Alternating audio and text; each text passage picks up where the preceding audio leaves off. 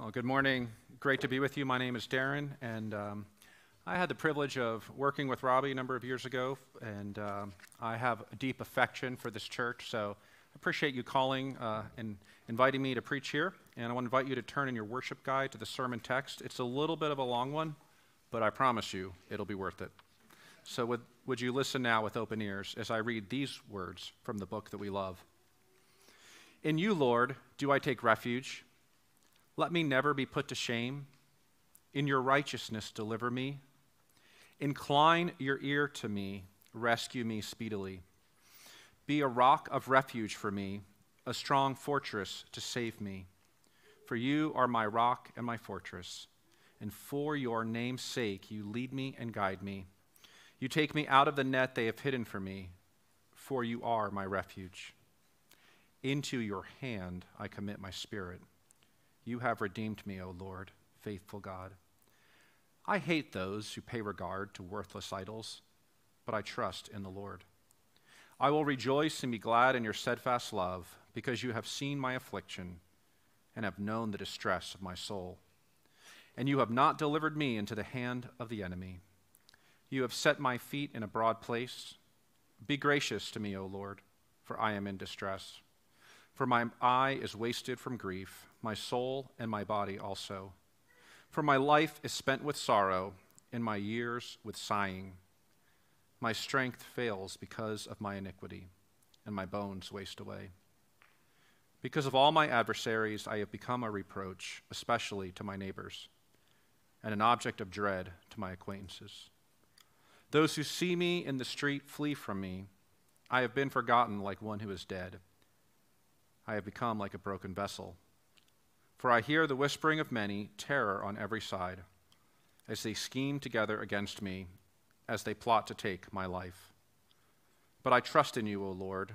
I say, You are my God. My times are in your hand. Rescue me from the hand of my enemies and from my persecutors. Make your face shine on your servant and save me in your steadfast love. O Lord, let me not be put to shame, for I call upon you. Let the wicked be put to shame let them go silently to Sheol. Let the lying lips be mute, which speak insolently against the righteous in pride and contempt. Oh, how abundant is your goodness, which you have stored up for those who fear you and worked for, the, for those who take refuge in you. In the sight of the children of mankind, in the cover of your presence, you hide them from the plots of men. You store them in your shelter from the strife of tongues. Blessed be the Lord for he has wondrously shown his servants his, his steadfast love to me when I was in a besieged city. I had said in my alarm, I am cut off from your sight. But you heard the voice of my pleas for mercy when I cried to you for help. Love the Lord, all you, all you his saints. The Lord preserves the faithful, but abundantly repays the one who acts in pride. Be strong and let your heart take courage, all you who wait for the Lord. This is the word of the Lord. Let's pray together. Father God, we come to this time and we sit under these words, and I recognize that as we do, we come from all kinds of different places.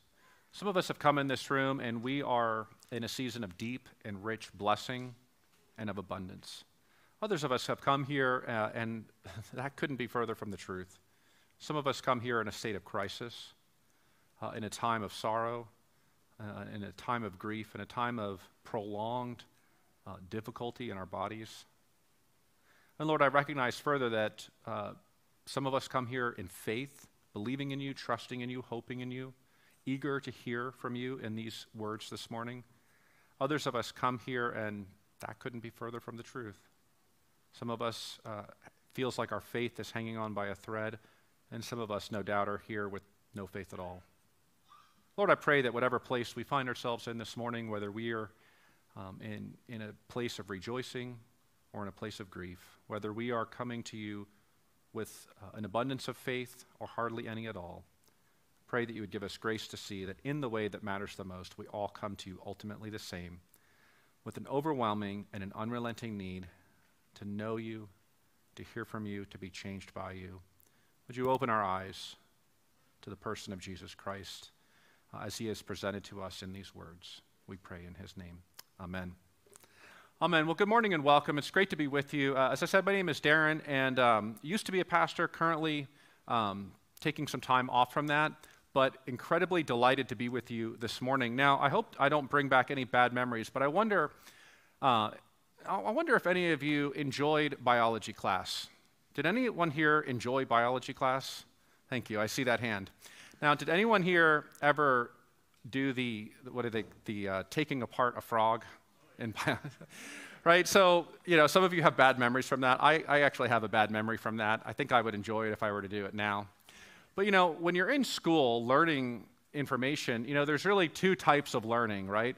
There's the lecture, where you hear from an instructor and you, you learn concepts, and then there's lab, right? That's where you slice open the frog, right? Well, the scriptures have a little bit of a parallel, right? See, I want to state for you my goal in coming to you this morning, what I hope to accomplish. At a basic level, I want, want to ask the question what does it look like for you to walk with God? God is real.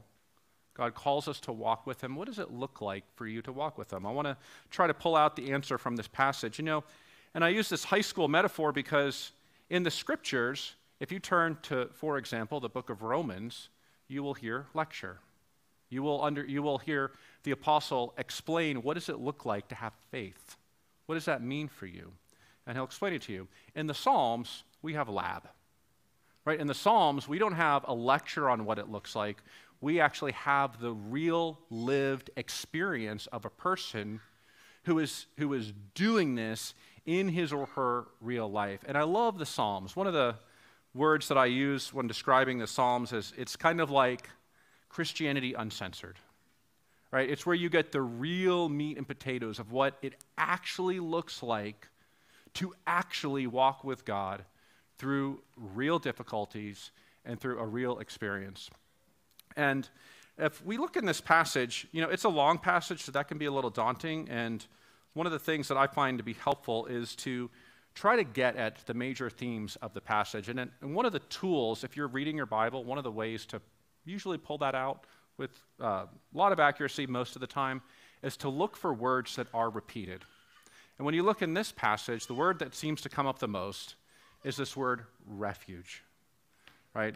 Um, comes up uh, in verse 1, verse 2, verse 4, and then all the way down at verse 19. Uh, the author is, is offering a prayer to the Lord, and he is describing God as his refuge. What does that mean? Well, a refuge is kind of like uh, also described as a fortress, right? You're, the metaphor is that you're under attack, you're taking artillery, and you have, you know, this building surrounded by sandbags, surrounded by armor, and you're safer inside the building than if you're on the outside. And that is what the, um, that's this word that comes up over and over again. Verse 1 In you, Lord, do I take refuge. Right? Verse 4 um, You have taken me out of the net they've hidden from me. You've removed me from danger. Why? Because you are my refuge. Uh, in verse 4, for example. So that is what's going on here. And, you know, friends, I want to help you appreciate that, you know, when you think about what does it mean to walk with God, when I say that to you, what, do you, what comes to your mind?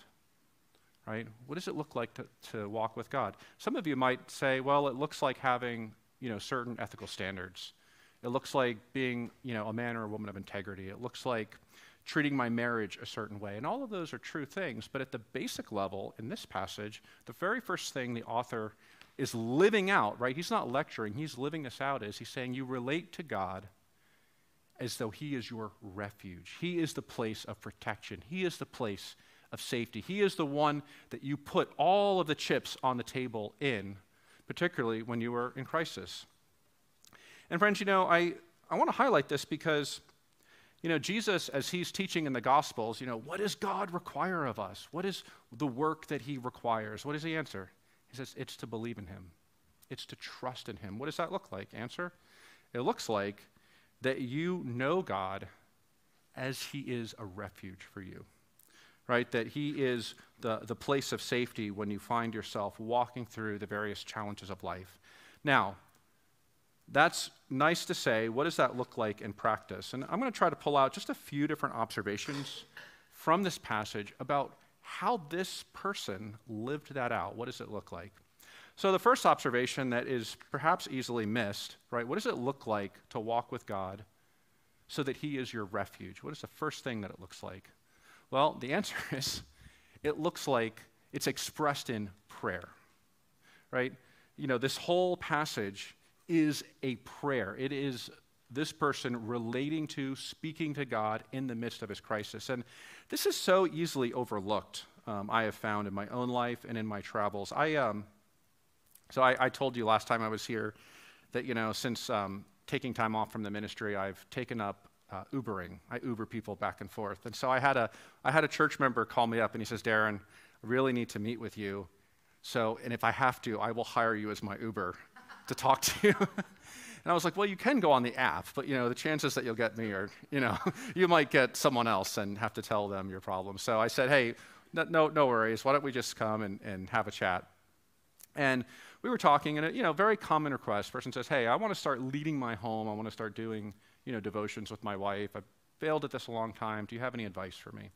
And you know, I'll tell them the same thing that I tell everyone, right? Some, some of you perhaps are in that exact spot here this morning. Some of you, you know, wives are are identifying with that from your perspective as well. What, is the, what does it look like? And I said, you know, the thing that I would start with is prayer. Right? You know, prayer often is um, an underappreciated part of the Christian life, uh, particularly in our tradition. But when we look at the Psalms, it's mostly actually giving us an insight, a view into the private prayers of a person with her God. And so you know, prayer is undervalued, but prayer is the expression of faith.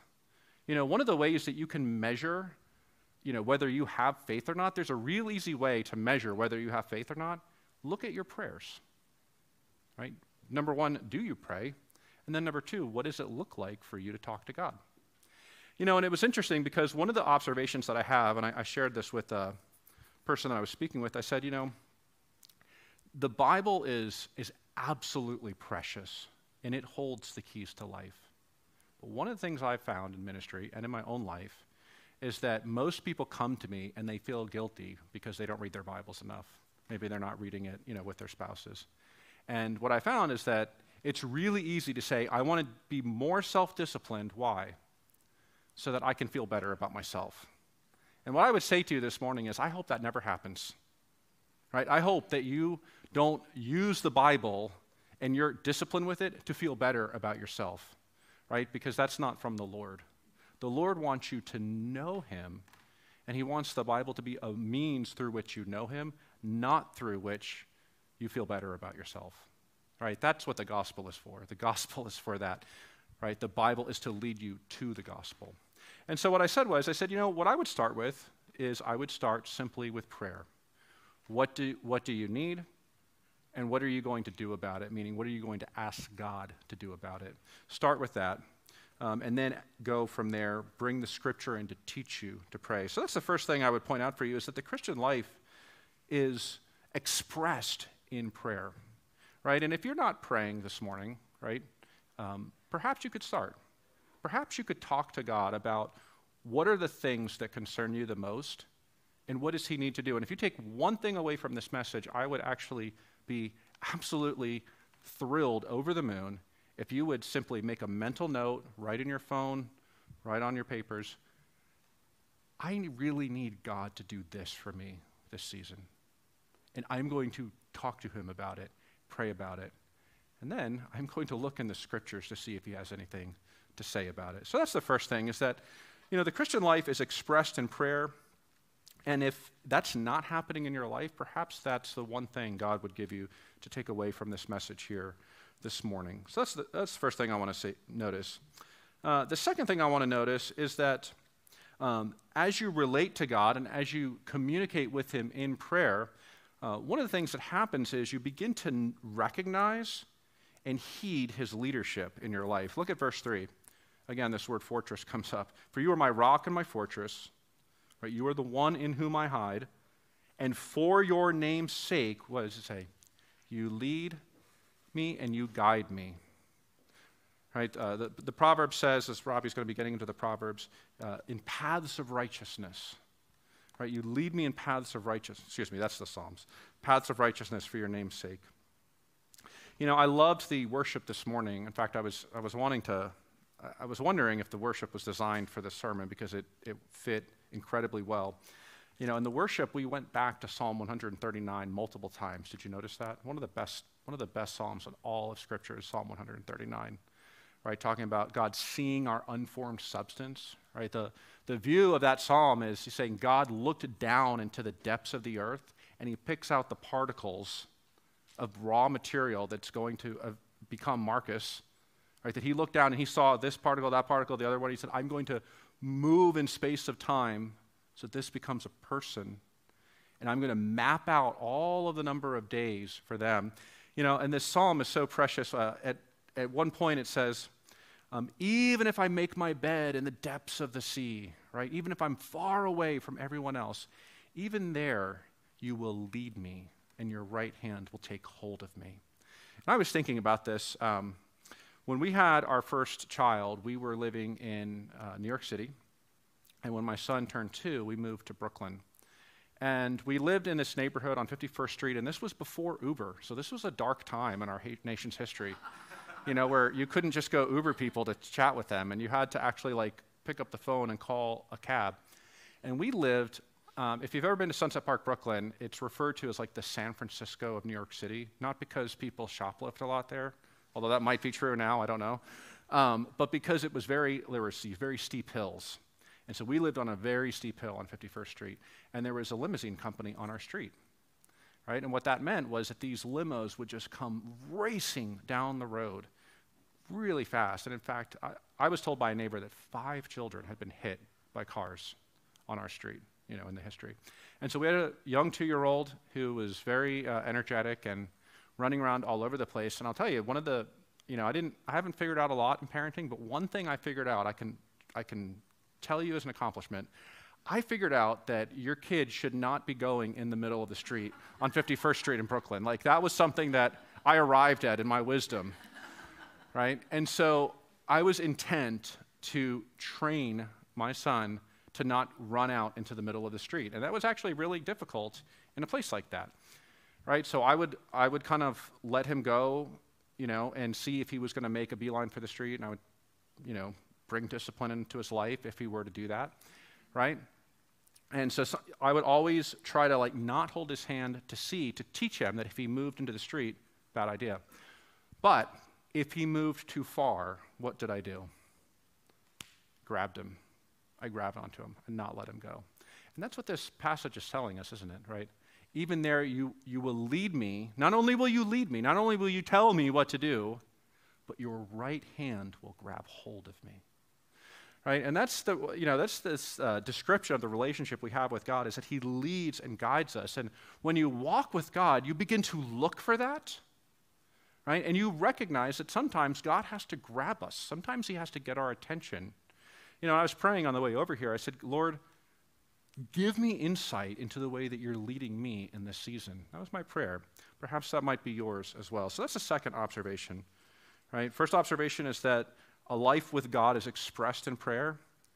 Um, in that prayer, you begin to look for and recognize and discern God's leadership in your life.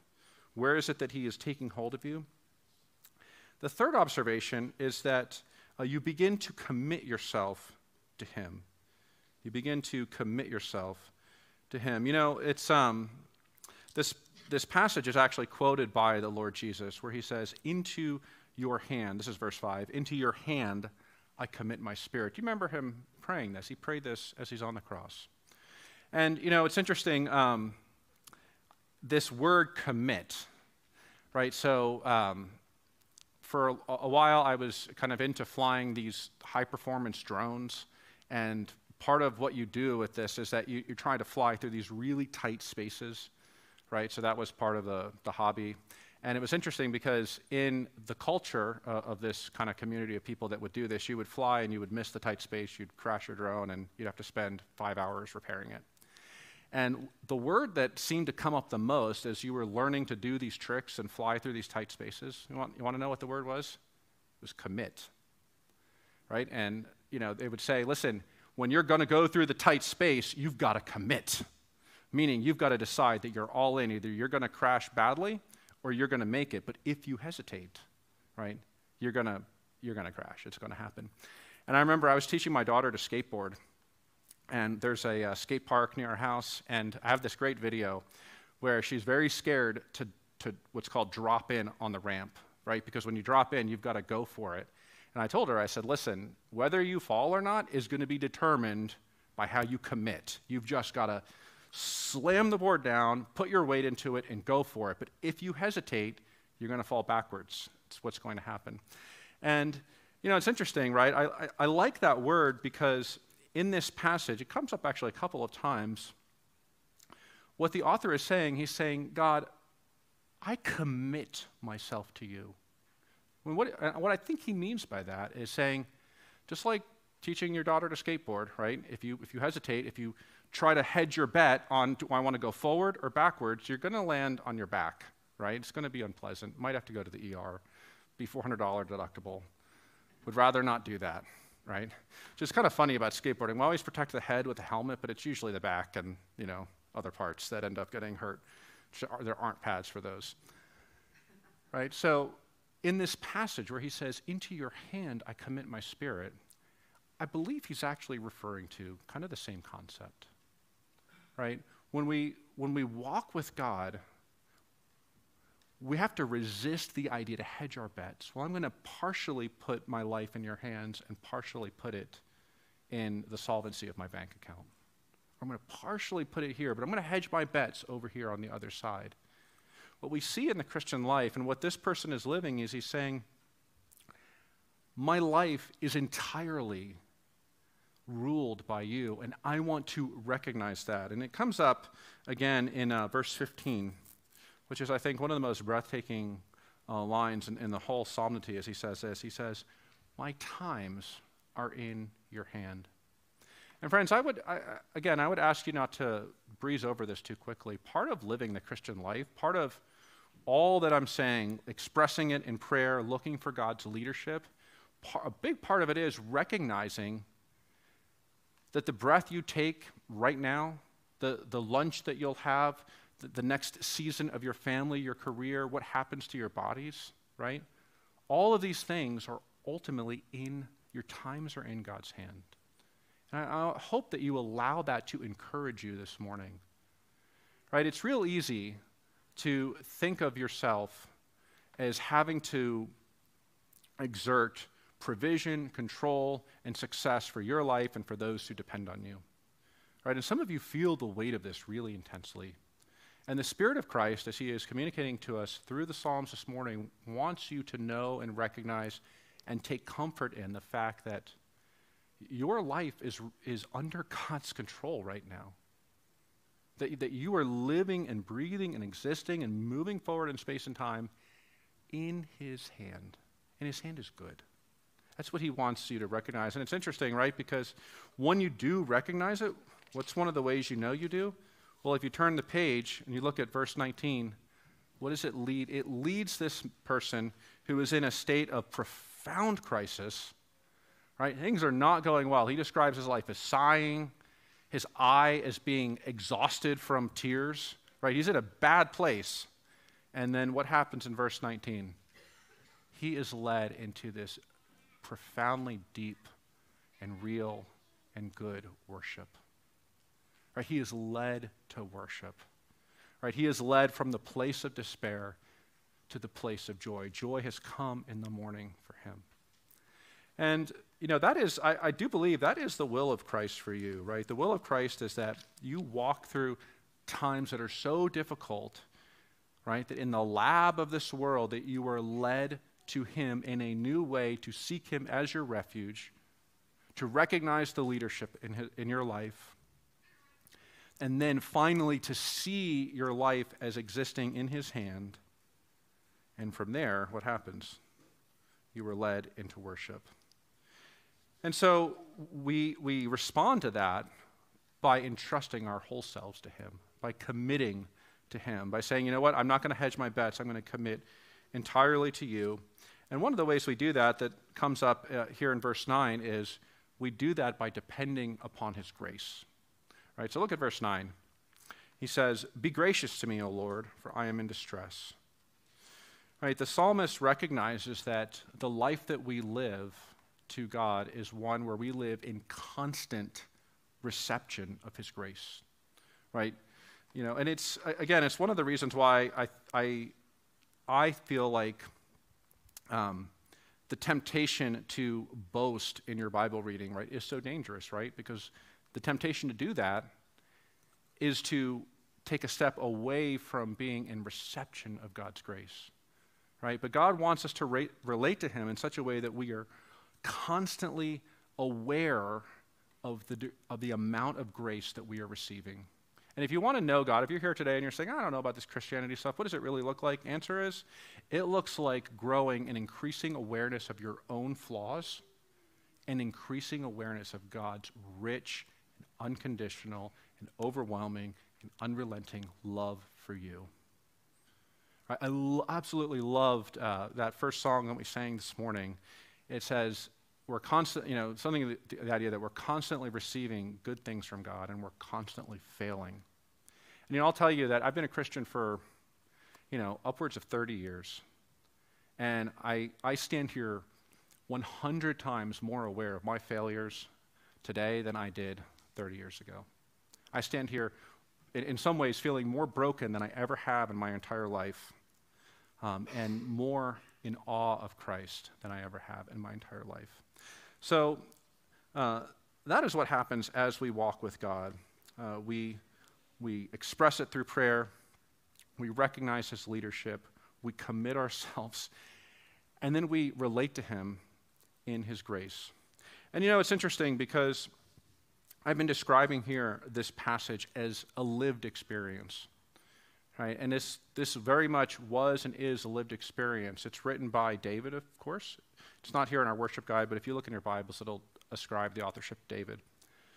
But one of the interesting things about the scriptures is that uh, in some cases, in many cases, what is, act, what is looked at as a psalm of David actually is lived out in the person of Jesus Christ. Right? And in this passage is really easy to see. Why? Because Jesus actually quotes it in his darkest hour. We said that earlier, right? Jesus is on the cross and he says, Into your hand I commit my spirit. He quotes this psalm. And, you know, part of the Christian story here is that as we walk with God, as we seek to do that, as we fail to do that over and over and over again, we worship the Lord Jesus Christ. And Christianity is unique among all the religions of the earth in that only in Christianity do you, uh, do you have anything closely resembling a message that says, God has become like you so that he could sympathize with you, so that when you worship him, he is, he is very different, but he is also very close. Right? And, you know, it's interesting because I was thinking about this line about verse 9 Be gracious to me, O Lord. How could Jesus pray that? How could Jesus, who was without sin, pray something like this? Right? And I do think that one answer might be that this psalm, uh, as expressed by David and as quoted by Christ, is Christ praying that for me and you. Right, that Christ didn't have his own sins, but it says that he bore our sins. That surely he has carried our griefs, he has borne our sorrows. Right? Surely, and it's interesting, this passage actually resembles Isaiah 53, where it says people didn't even want to look at him. People hid their faces from him. Right? That Jesus bore all of the shame, all of the sin, all of the diseases. Surely he heals our diseases. He took upon all that death, all that brokenness, all that sorrow in himself so that you could relate to him as your Savior and that he could sympathize with you as a high priest. That's what Hebrews 4 says. And so we're going to come to the, the Lord's table here. Robbie's going to lead us uh, to the table. And my hope and my prayer is that perhaps today would be a day of renewal for you. Perhaps it would be for you a day where you come back to prayer, where you see and you taste afresh of Christ's deep and unrelenting love for you, where you know him as the one who leads you, where perhaps you would commit to him today and you would say, I, I want to commit my whole self to you. I don't want to hedge my bets. And where you'd know him as the gracious God that he is. So let me pray for us that we would all approach in this way together. Father God, we do worship you this morning, and we thank you that you have given us the Psalms We thank you for those uh, men and women who have gone before us and who have taught us what it looks like to walk with you. Lord, I pray for each one in this room. I pray for the children uh, who are crawling about in the room next door. I pray that you would protect us from evil, that you would lead us into your presence, that we would walk with you as sinners uh, in need of grace, and that you would pour out your Holy Spirit upon us. Thank you for our time in the scriptures this morning. We do pray in Jesus' name. Amen.